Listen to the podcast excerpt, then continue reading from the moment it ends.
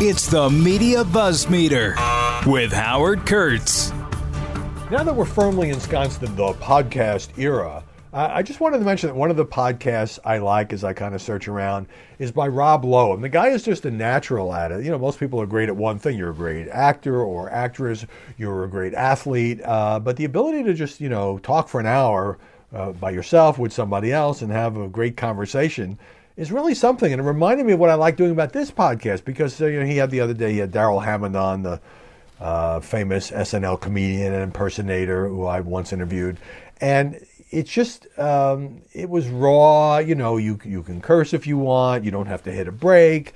You don't have to worry about pacing. You say whatever's on your mind, and the other person says whatever is on his or her mind, and you just talk. And I think uh, what what attracts people is you get a real glimpse. You know, when these celebrities, oh, take Rob Lowe, he goes on the Today Show or even some cable show. You got a six minute segment, you got to hit your two talking points, they put some video up, and then it's off to a commercial break. Well, podcasts are you know, that you can breathe, you can actually talk and make jokes and reminisce and all of that.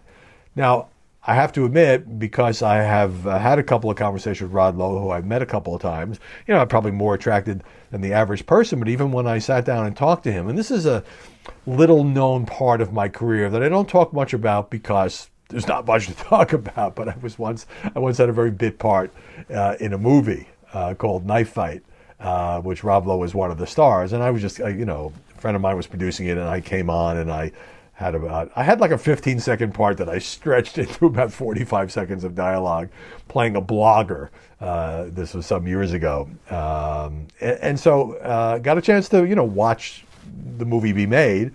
And also when I talked to Rob, you know, I was, of course, wanted to know about Hollywood and his career and everything, and he wanted to know about what was going on in Washington and politics. He had a great curiosity about it. Anyway, those are some of the reasons I think he has a good podcast. Uh, some news on cable news last night. I mentioned on the podcast yesterday and on Media Buzz over the weekend. Uh, that CNN has dumped Rick Santorum, the former presidential candidate, the former Republican senator from Pennsylvania, for making some pretty insulting remarks about Native Americans. And what I said and what I believe is, you know, Santorum has been with CNN for about four years, and it's kind of a shame because he's one of the few prominent Republican voices on that network. Is if he just got on the air and said, "Look, I'm sorry, I didn't mean it. It came out wrong. I apologize." Uh, I think he'd still be there. But instead, it was like, "Well, I misspoke," but you know, no apology. So last night he was on Fox. He was on Sean Hannity's show, and uh, he wasn't quite as diplomatic as he was in his statement. Uh, he did say he gave CNN uh, credit for keeping him on as a contributor, despite pressure to fire him. You know, because why? Because he's a conservative. But he was he found it disappointing that he was uh, uh, booted out of there. And then he, he doubled or tripled down on his original remarks. What I said was not at all disparaging uh, toward Native Americans. Uh, what I was talking about is the founding of the United States of America. So he just, you know, said nothing to see here, move along. And um, one of the things I'm concerned about is you get savage by telling the truth. And I told the truth here, Santorum said. Uh, he said, the intolerance of the left is really the issue here and the cancel culture that is flowing from it. But again, if you make remarks that have offended an entire community, it's not cancel culture to say that you have to be accountable for that and go on the air. And then if you do end up losing your job over it, and I was not in favor of him losing his job, uh, you just blame the intolerance of the left. Also on Hannity's show, uh, I guess it may have even been part of this discussion. Hannity talked about Joy Reid, obviously a, somebody of very different persuasion, ideologically speaking, on MSNBC. And he revealed for the first time, reading this in Mediaite, that he had defended Joy Reid a few years ago when she was uh, under enormous fire for the discovery of a blog that she had kept like 10 years earlier that had some homophobic comments and other things that, you know, were just unacceptable, that she said were unacceptable. She originally said she'd been hacked. I don't think many people bought that explanation. Uh, but Hannity said, I don't believe in boycotts. I've never supported one. I never will. I don't want Bill Maher fired. In fact, I defended him. I didn't want him fired from ABC. That's in the politically uh, incorrect days. When Joy Reid was in trouble, Sean said, I was called by an NBC executive who said your public comments played a big role in us being able to keep her, meaning her job. She wrote me a nice note. Now that's and he goes on to say, you know, uh, now if you say something, you can't even re- revise and extend your remarks, apologize, explain in more detail what you meant. Nobody wants to hear it, and I'm sick of it, to be honest. And he has a point. And I think for him to go to bat for somebody who he doesn't disagree, doesn't agree with on anything, you know, whatever role he may or may not have played in Joy Reid keeping her job at MSNBC, and this is before she had a, a show at seven Eastern, you know, when she was a, a lesser player at MSNBC. I just think is interesting. You know, I've got a column today on Fox. You got a sneak preview here yesterday. It was all about Beltway gridlock and how nothing is getting done. I mean, nothing is getting done. And, you know, I write about how journalists get so caught up in process stories because, you know, the leaders went to the White House, they met with the president, they had a session, the Gang of Eight, the Gang of Twelve, and they're making progress and they're just have to narrow the, and then, you know, 99% of the time, Congress can't get anything done. And these stories, you march up the hill, you march down the hill. And in the end, it all collapses. This reflects our polarized era. This reflects uh, the Republicans moving to the right and the Democrats moving to the left. Uh, Joe Biden obviously wants to get a couple of bipartisan achievements. And you look at the issue, uh, January 6th Commission, infrastructure. They can't even agree on money to, you know, fix roads, bridges, and tunnels, and maybe put some, upgrade some broadband. Can't even agree on that. They're way far apart. Uh, police reform. Uh, today, uh, I guess, is the one year anniversary of the tragic murder of George Floyd. Talk about that in a moment. No police reform bill. Uh, so there's a headline in Politico. Time to quote, time to move on. Infrastructure talks near collapse. And I think the media inadvertently, reporters are just doing their jobs, but you know they, they generate a sense of hope. Well, you know because you go interview uh, so Senator so and so said and Congresswoman so and so said uh, she thinks that you know there's some common ground here and they could reach agreement. And then, you know, it all ends up collapsing. This is true not just in the Biden administration, it was true in the Trump administration, it was true in the Obama administration, it was true in the Clinton administration, it was true in the Bush administration. Congress just can't seem to agree on anything. The parties don't need power anymore, and uh, you know there's very few swing votes left, and so all this stuff ends up not getting done which is why I believe, and I think this was true from the beginning, that Biden's going to end up pushing through another zillion dollar infrastructure bill on reconciliation, a party line vote. All Democrats, no Republicans, as they did with the first coronavirus relief bill. Um, so, turning to the police reform bill, New York Times has a story saying, uh, I guess uh, today was the deadline, the deadline that President Biden had set. I mean, it was an official deadline, it was a political deadline. He wanted a major police reform bill on his desk by today. Uh, and here we go. But advocates and lawmakers in both parties are optimistic about the possibility of reaching a compromise, hoping that police reform could offer a rare window for bipartisanship as the legislative process grinds to a halt on a range of other issues. Well, I do think there's some pressure on both parties to show they can do something on the issue of urban violence and police reform. But, you know, when I read that advocates and lawmakers are optimistic, I discount it most of the time because there's so many things that can go wrong. It is hard to pass a bill through Congress to get both houses to agree. The George Floyd Memorial Policing Act, or whatever it's called, it's already passed the House. The question is whether it can pass the Senate. And the problem with the Senate, as you know, is we have a filibuster. Uh, and with filibuster, you need 60 votes. Now, there are some things like on budgets where you can get around it. You know, Trump did it, they all do it. But police reform, you can't do that. So can they get 60 votes for anything on any subject? Uh, and here's, here, this underscores why. So it's already passed the House. Uh, a group of progressive lawmakers in the House, led by Ayanna Pressley and Cori Bush, sent a letter out on Friday urging their colleagues in the Senate to support an end to qualified immunity. This is the big sticking point in any police reform bill.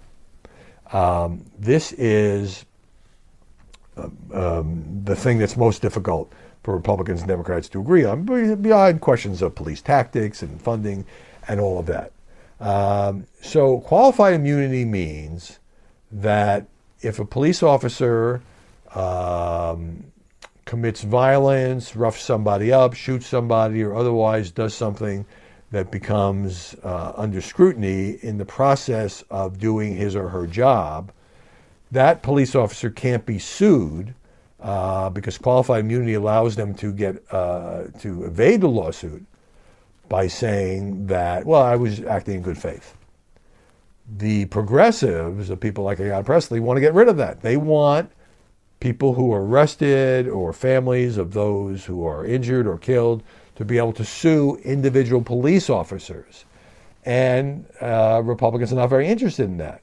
But what, uh, what this letter from the House liberals says is if the Senate passes its own bill but doesn't end qualified immunity, they didn't quite say it, but they implied that they would not vote for it when, you know, legislation's got to go back to the House because you have to have one version if the Republicans don't go along with what the progressives want. And that means the whole thing would collapse in the 11th hour. That's often where uh, bills collapse. You know, the House and Senate pass different versions, then you have a conference committee, then you know, suddenly it's it's Christmas time or it's time to get out of town for summer recess, and the whole thing collapses. Not predicting that. I don't want that to happen. I think, you know, given all of the violence that we have been through, as well as the riots, uh, which, you know, the violence, the uh, setting a fire, a, a fire of police cars, the throwing of rocks, the injury, injuries suffered by police officers defending cities like Portland and Seattle and many other cities. It is time for Congress to act, but I can't say I'm optimistic because that's what Capitol Hill does. Now, earlier today, I was on Fox's America's Newsroom with a report about whether or not the coronavirus uh, has been talked about and speculated for more than a year now, about a year and a half, originated in that Chinese lab in Wuhan. And most of the media, I mean, nearly all of the mainstream media have dismissed this whole notion, as crazy town. It's just not even worth talking about. And I didn't really take it seriously either. I never really sort of homed in on it. Uh, but it seemed like, you know, it kind of got wrapped up with President Trump saying it was a possibility. And so the mainstream media said, well, if Trump says it's true, it can't be true. And with some Republicans saying it was a possibility. And so um, when you have that situation and there's no hard evidence, and even today, now, it's purely circumstantial evidence. I want to make that perfectly clear. But things are starting to change. Um, here's one example. The Wall Street Journal on Sunday broke this story based on U.S. intelligence sources that three Chinese researchers at the lab in Wuhan were hospitalized with COVID like symptoms in November of 2019, which happens to be just like a couple of weeks before the first reported case of coronavirus uh, was confirmed. Now that's pretty suspicious. Um, and suddenly there's this re-examination. Now, just to give you a sense of the uh, the way this has gone down, just last February, Tom Cotton, another Republican who the media love to hate, came out and said something actually, in retrospect, pretty mild. He said, well, this idea of whether this, whether scientists inadvertently or otherwise allowed COVID 19 to escape from the Wuhan lab should be investigated. And the reason it should be investigated is because of China's history of dishonesty. Boom, couple of headlines. Washington Post. Tom Cotton keeps repeating a coronavirus conspiracy theory that was already debunked. New York Times. Senator Tom Cotton repeats fringe theory of coronavirus origins. But now you have more of this circumstantial evidence coming out. Now, there were some exceptions. I may have touched on this yesterday. New York Magazine had a very big piece uh, back in January exploring all these questions, not saying it was the Wuhan lab, but certainly exploring that question as opposed to this notion that it, you know, went from a bat or some other animal and jumped uh, a species to the human species. National Review, Jim Geraghty, I mentioned this yesterday in talking about his piece uh, had, had a story raising all kinds of questions back in April. And Nick Wade, Nicholas Wade, former New York Times science reporter, has this great online essay in which he says there's a lot of um, substance to the circumstantial evidence here. He said, here's his explanation. Most journalists lean left, and therefore they automatically reject whatever Trump says. So if Trump says, hey, this is a possibility, and you know, it was part of his when he called it the China virus, the Wuhan virus. So it sounded like, to those who didn't like this president, uh, an attempt to politicize the thing. Also, Nick Wade says science reporters aren't skeptical of their sources' motives. They just kind of take what the scientists say and report it uh, without a great deal of checking or in, uh, individual skepticism, and that's not good. But now you've got Anthony Fauci, you know, the guy who many Americans consider the gold standard on this stuff, and many other Americans of the more conservative persuasion uh, think has been wrong a lot. He just told CBS that he is open to a thorough investigation of the laboratory scenario, which early on Fauci described this as unlikely. He never said it wasn't true. He never said it was a ridiculous conspiracy theory. He just said he thought the evidence pointed in other directions. He thought it was unlikely. Well, even he seems to be uh, walking back that position. Now, today, you've got a headline on the Washington Post fact checker column, which shows you how much uh, journalists are now starting to re examine this theory that they completely and totally blew off. The headline is How the Wuhan lab leak theory suddenly became credible. And so this is just a really interesting media story, whether it turns out to be true or not.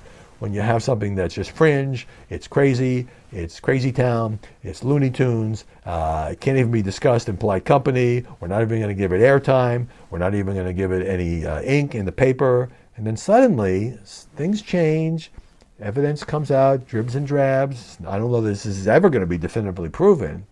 And suddenly you have the Washington Post fact checker saying, hey, this at least needs to be looked at as a credible theory. Don't go anywhere. More Buzzmeter coming your way in just a moment. You know, there's a really, um, it's a soft feature, of course, uh, about President Biden in the Washington Post. It's about like what he does all day, you know, his daily routine. And while certainly you could say, uh, you know, there weren't a lot of, I mean, there were actually, I do remember stories in both the Times and the Post about Donald Trump's day. It's just that it was delivered with an edge because Donald Trump's day was a lot of it was watching cable TV, calling up friends, um, repeating things he'd heard, the staff trying to talk him out of things. You know, it was a, it was a fascinating White House to cover, uh, very chaotic at times. So when you had those kinds of stories, those tended to be trying to prove the journalistic thesis that Trump didn't know what he was doing, that his staff had to rein him in, uh, that he watched too much TV, and all of that. Well, obviously, Biden is a very different president. So th- there is just some interesting tidbits in here that I'm going to share with you because it, it's interesting to know. You know, here's a guy who spent his whole life in politics. He's 78 years old. This is the third time he ran for president, and suddenly he's in the Oval Office. But he's a creature of habit, according to the Post. He's got his well worn routines. He likes to have his orange Gatorade. I don't know why that flavor is different than the blue or anything else. He likes to have his chocolate chip cookies. I confess to that particular vice. Um, he is, anybody knows Joe knows, he's a tactile politician. He loves to chat, he loves to talk, he loves to backslap. So Barack Obama had started this tradition of asking his staff to give him 10 representative letters each day of all of the people who write into the White House, which is obviously, you know, thousands and thousands and thousands of letters. So Biden's continued that tradition. Sometimes Obama would write them back, but what Biden does um, is that he has to meet with them. And there are examples in the piece of several people he's met with who are obviously stunned. They, they got a call from the White House operator saying, uh, this letter, you figure, you know, it's lucky, you're lucky, it's, you figure it's probably never even going to get to the president, that he wants to have a meeting with you. And I think that's his way of getting out of the bubble. So, what else? He gets up, uh, has an exercise routine uh, that includes uh, biking on both a traditional bike and a Peloton. I love this line. His current Peloton preferences are something of a state secret, however. West Wing aides would not even reveal if he had brought the interactive stationary bike with him to the White House. Well, we need an investigation of that. And it's very clear because people like Anita Dunn quoted on the record that the White House completely cooperated with this piece. Uh, unlike Trump, an avid TV watcher and Fox News enthusiast and self proclaimed master of TiVo, Biden is not a voracious consumer of TV, but when he's working out in the morning, he watches usually New Day on CNN or Morning Joe on MSNBC. I guess Fox and Friends not on the presidential viewing list, but you know probably gives him a good sense of what the day is shaping up, what the punditry is shaping up if he's watching those uh, two other morning shows. Uh, then he gets, and this reminds me, um, you know, of a time when print mattered more than it seems to now. A hard copy of what's called the Bulletin. It's just it's a bunch of news clips that White House staff compiles. Uh, includes local news, national news, TV transcripts, editorials, headlines from front page stories, and because Biden still really, really cares about Delaware, they also include in this news summary uh, stories from Delaware and Pennsylvania, uh, including from one in the Wilmington News Journal. Uh, Biden's preferred lunch is soup and a salad, usually a chopped salad with grilled chicken. Uh, he loves that Gatorade and Coke Zero. That's interesting because I'm really into Coke Zero. Um, no more basket of apples that Obama kept on the Oval Office desk. Instead, he's got saltwater taffy. And that saltwater taffy comes from Dolle's, which if you've ever been to Rehoboth Beach, which is where Biden has a beach house, uh, it comes from a place called Dolle's, which is an absolute staple on the boardwalk. Everybody's walking around with saltwater taffy. So he gets that, I don't know, airlifted in on Air Force One from Rehoboth. Uh, his favorite cookies. Oh, because of COVID, each cookie has to be individually wrapped uh, with a gold White House seal, making them hot commodities among the staff. Um, so that is interesting. And by the way, when they're having a casual conversation, someone says, "Oh, I talked to so and so," Biden will often interrupt and say, "You know what? I want to call him, or I want to call her. I want to hear from myself." Also, he reads Apple News on his phone, and he likes finding sort of oddball or off the beaten path or weird stories. Hey, did you know there's a Japanese woman who lived to be 119? So you know, in some ways, he's the president of the United States. In other ways, you know, he's like your grandfather, uh, skimming the news and talking about what he finds to be interesting. All right, this Belarus controversy, the intentional downing of the flight carrying the journalist, is such a wild story that it's, it's just hard to wrap my head around it. And there's a lot of facts that are just kind of hazy right now. But the one thing we can say with absolute certainty is that the authoritarian government of Belarus uh, went way beyond international norms and is paying a diplomatic price for forcing an airliner, this is a commercial airliner, which was scheduled to land in the Lithuanian capital of Vilnius. But just before the landing, the plane made a U turn. I'm sure you've heard about this. So many passengers thought, oh, you know, this is a big delay and, you know, typical air travel problem. But it ends up being diverted to Minsk, the capital of Belarus, because of one passenger whose name is Roman Protasevich. He is a prominent opposition journalist, been living in exile he immediately knew what was going on. He was terrified uh, that he faced arrest. European leaders have already called on all the EU based airlines to stop flying over Belarus and began the process of banning Belarusian airlines from using European airspace, basically isolating that country from Western Europe. The uh, strongman in Belarus, Alexander Lukashenko, uh, already facing uh, European sanctions for human rights violations. Uh, and the reason that he doesn't care and he's willing to do this with impunity is he has full support from Vladimir Putin.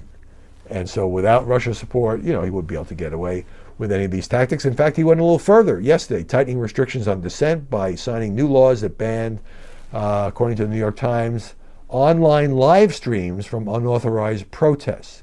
Now, Belarusian state uh, TV uh, aired a report rejecting the idea that there were KGB agents on the plane. This is the Belarusian, you know, Secret Service still uses the old Soviet initials. And it said, oh, no, no, no, nothing to see here. The three people on the plane who didn't move on from Minsk, because the rest of the people just wanted to get where they were going, right, to Lithuania. Oh, they, you know, they just decided to stay. There was a Greek man who said, you know, I think I'll go sightseeing here. The pilot announced that he decided to land the plane in Minsk after a bomb threat and that sounds like a cover story because there was no bomb discovered. It sounds like, as the New York Times puts it, a ruse to get the plane to land. Now, Protasevich, who co-founded an account on the social media app Telegram, he helped galvanize and coordinate mass protests against Lukashenko last year. So I don't know, when he's described as a journalist, it sounds to me like he's an activist. Maybe he's one of those people who kind of straddles both. Um, but there's already a video out of him which clearly looks coerced, in which he says, I continue to cooperate with the investigation and I'm giving confessional testimony on charges of organizing mass unrest in the city of Minsk. So it may well be that he did this. I, it, you know, is it illegal in Belarus to organize a mass protest? Do they not even have that right? But he's obviously having to confess to it. And the next is going he's going to be indicted. We're going to have another situation on our hands like Navalny, uh, arrested when Russia in Russia when he decided to voluntarily go back and face the music. Another dissident, you know, developed a worldwide following. But man, uh, when you get into dangerous tactics like down forcing down a civilian airliner, that is pretty scary stuff. Hey, I want to just mention John Oliver of HBO. He did an incredible thing the other night. I thought it was really cool. Uh, it involves some deception. Uh, he used HBO's money to create a bogus product called a sexual wellness blanket. Well, you know, it's television, you got to be entertaining.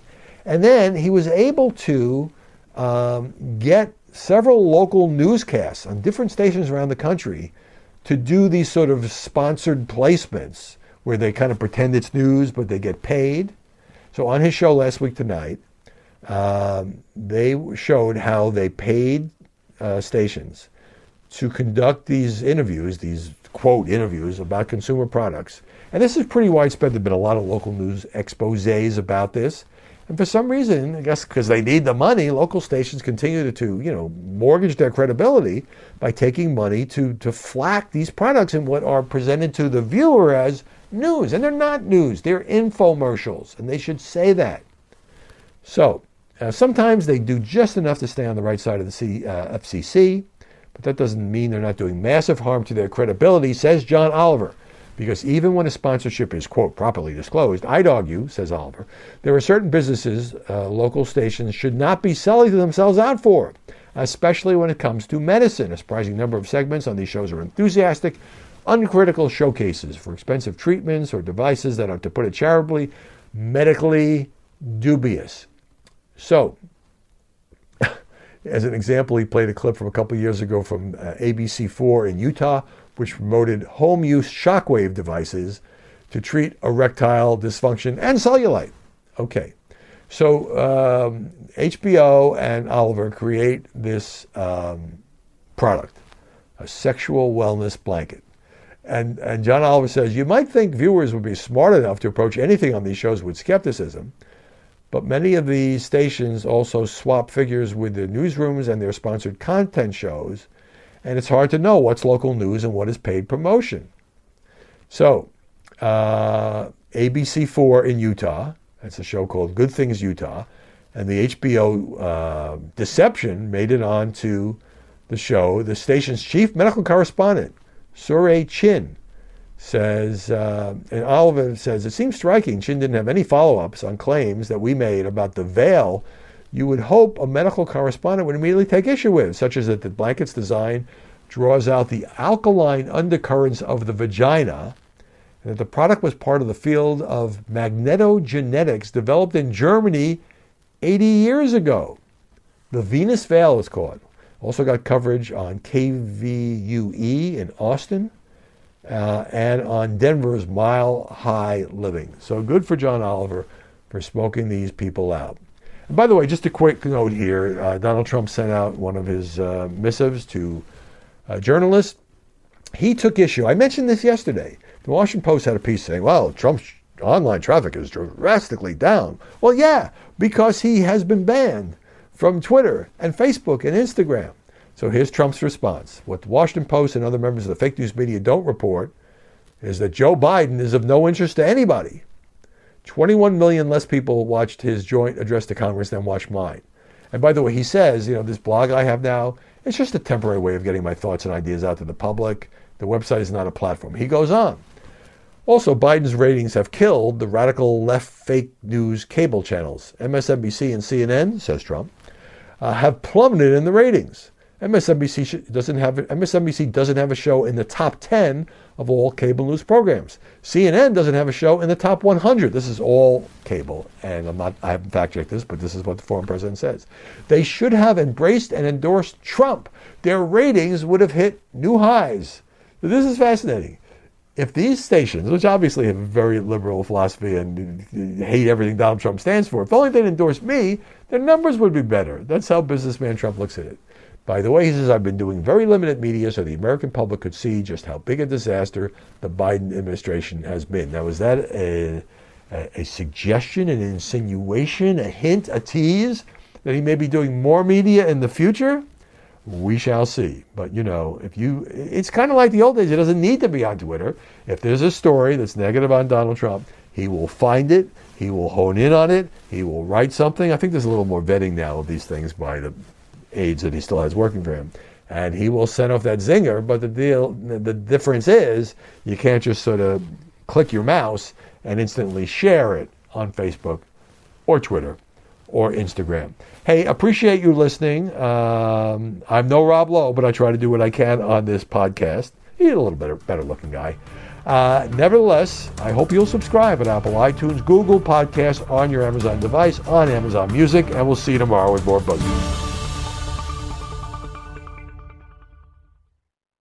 Listen to the all new Bret Baier podcast featuring Common Ground, in depth talks with lawmakers from opposite sides of the aisle, along with all your Bret Baier favorites like his all star panel and much more. Available now at foxnewspodcasts.com or wherever you get your podcasts.